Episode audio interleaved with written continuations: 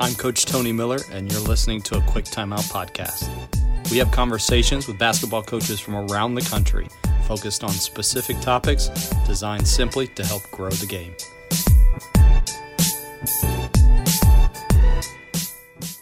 I'd like to welcome to the podcast Iowa State Cyclones head coach, Steve Prohm. Coach, thanks for coming on the show. Thanks for having me, man. Glad to do it. Excited to visit. Typically, I usually have guests talk about a particular topic, but with this episode, I just wanted to talk about some things that I was thinking about and wanted to get somebody who has had the expertise that you've had and demonstrated. You looking back on the last 9-10 years of you being a head coach, maybe something that you do now compared to what you did those first years that you've completely changed?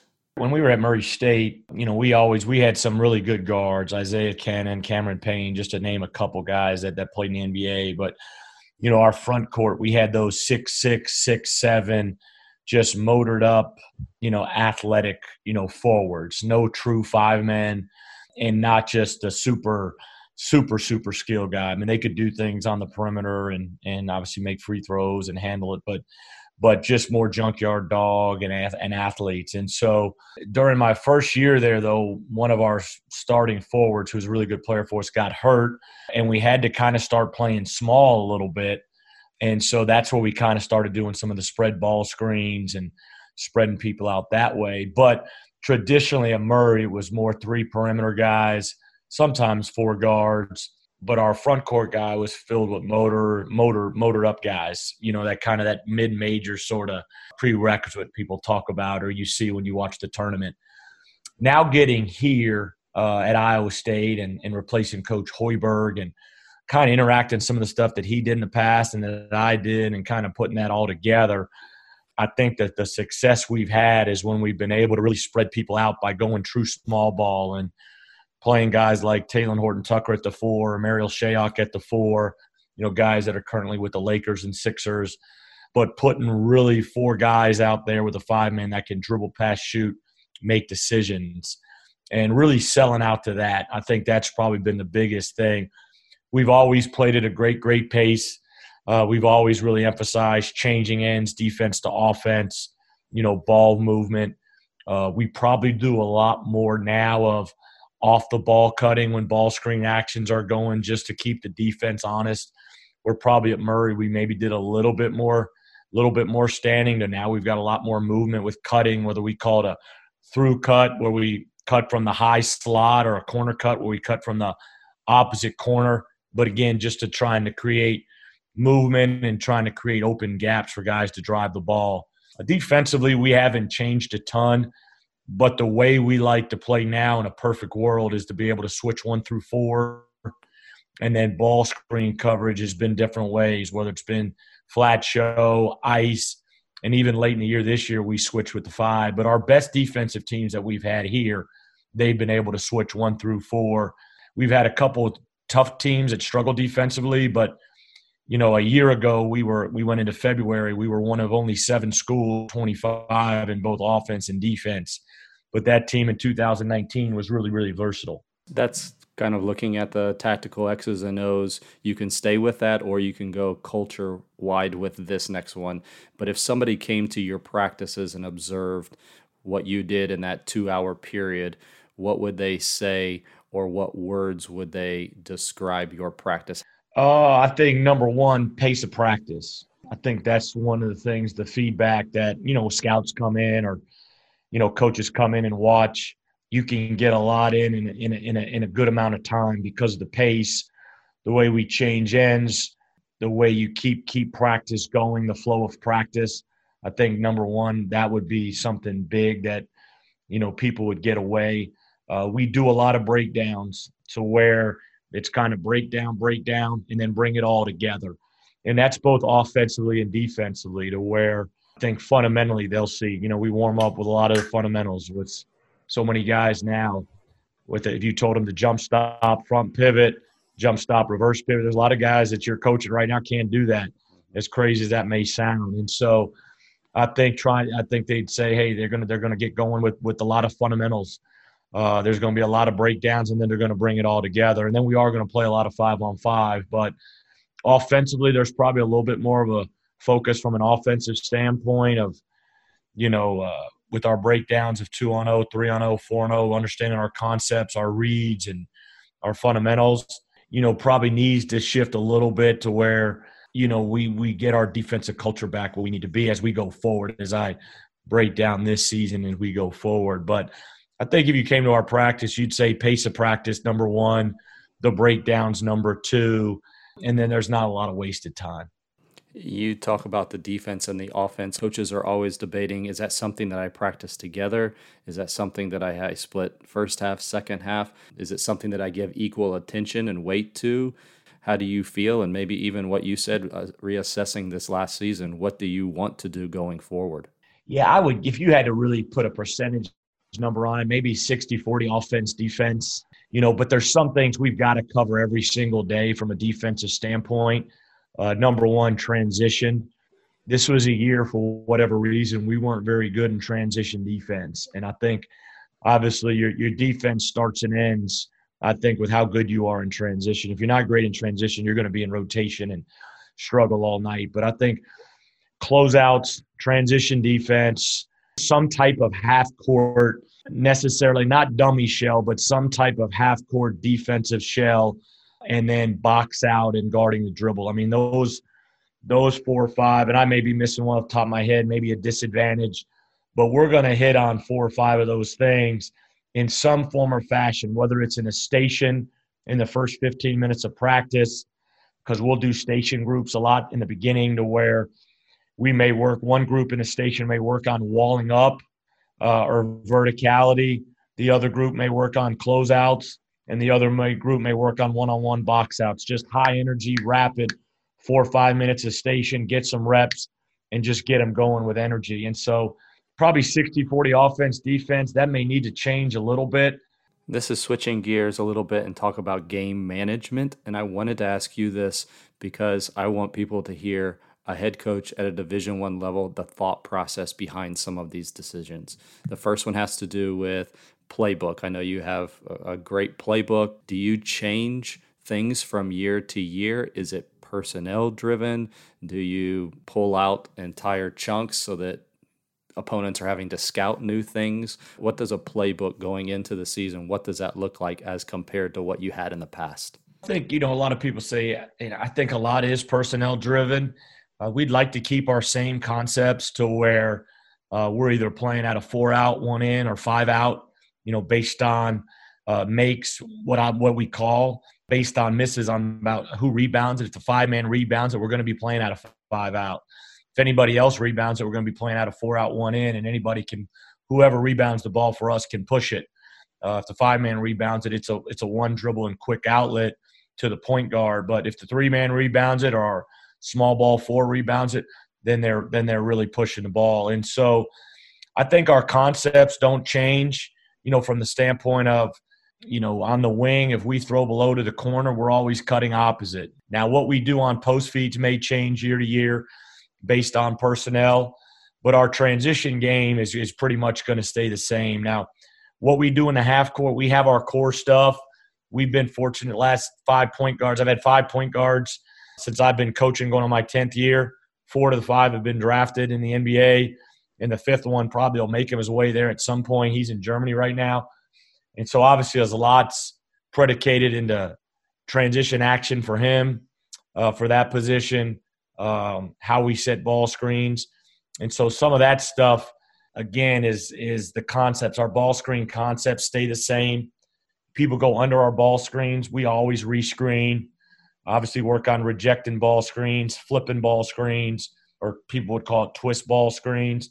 But there's some core stuff we're going to take year to year, and then we're always going to add some new stuff and kind of sprinkle that in throughout the year. But, you know, I think there's the core stuff that if you watched everybody in our league, there's their core stuff that when you do your scout, if you turn in last year's scout, 75% of the stuff's still going to be there.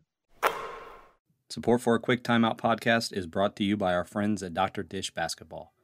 College and professional teams from around the country rely on Dr. Dish shooting machines to help improve their players' development. Whether it's in the gym or at home in your driveway, Dr. Dish will improve your basketball workouts. To find out more about how Dr. Dish can help your program, visit drdishbasketball.com. Let's talk about timeouts. I'm interested to hear. I was just talking last week to Coach Rex Walters over at Wake Forest and heard what a timeout looks like from an assistant coach's perspective. And he alluded to the fact it's different, obviously, as a head coach because you're thinking about the game as a whole, and they're not responsible for one area like an assistant is. So let's say an under 8 timeout happens in a typical game. As soon as the horn goes off, what are the things you're starting to think of before you even get to talking? What are you doing as far as meeting assistant coaches, talking to them? What information do you want? And then what are you taking to the guys? And I know each situation is different, but is there maybe a thought pattern that you go through when that horn goes off? I think the first thought process is, our guys getting to the bench. Some of the assistant coaches know that they're in charge of getting that huddle the right way, of how we want them, everybody to locate. And then the other 4 or 5 coaches we gather. I think the first question, 2 questions that I ask a lot is, number one, really 3 questions. Number one, do we need to make any lineup changes? Is there any lineup changes we need to make right now? Because we got to get that guy to the table. Number 2, quickly. And I have a coach that's kind of, he's in charge of offense or watching offense more, one charge of defense. Whoever has the scout, they've got the matchups. And so, number 1, like I talked, substitutions. Number 2, guys, based on time and score, we'll feel the game, where we're at. If we need a basket in that situation, what do we want to do? Who needs to get this play? Do we need to run horns down? Do we need to run 2? Do we need to run 4?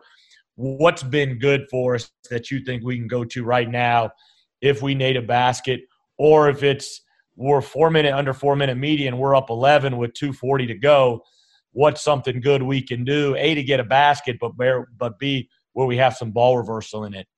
And then I think the last question to them is, defensively, do we need to make any changes? Is it their ball? Do we need to go zone 1 possession? Should we go three-quarter court back to 10, which is our man defense? Should we switch everything? There's a great clip at the end of the TCU game here at home this year to where last possession we kind of thought what we kind of gambled on what we thought they would do. Sometimes you gamble right. Sometimes you gambled wrong. We trapped the ball screen. That was the one thing we talked about, and we ended up, kind of getting a turnover at it and was fortunate to win the game. And so I think those are the 3 biggest questions, from that standpoint there. And it's A, B, C, and media timeouts are long. Obviously, 30-second timeouts, the head coach more is just getting right to the point of what he wants. And whether you call 30-second timeouts or not, I think that's a feel of the game, and I think it's a feel of your team. Are they experienced? I'll let them play through it. They're inexperienced. Shoot, I may burn 2 in the first half.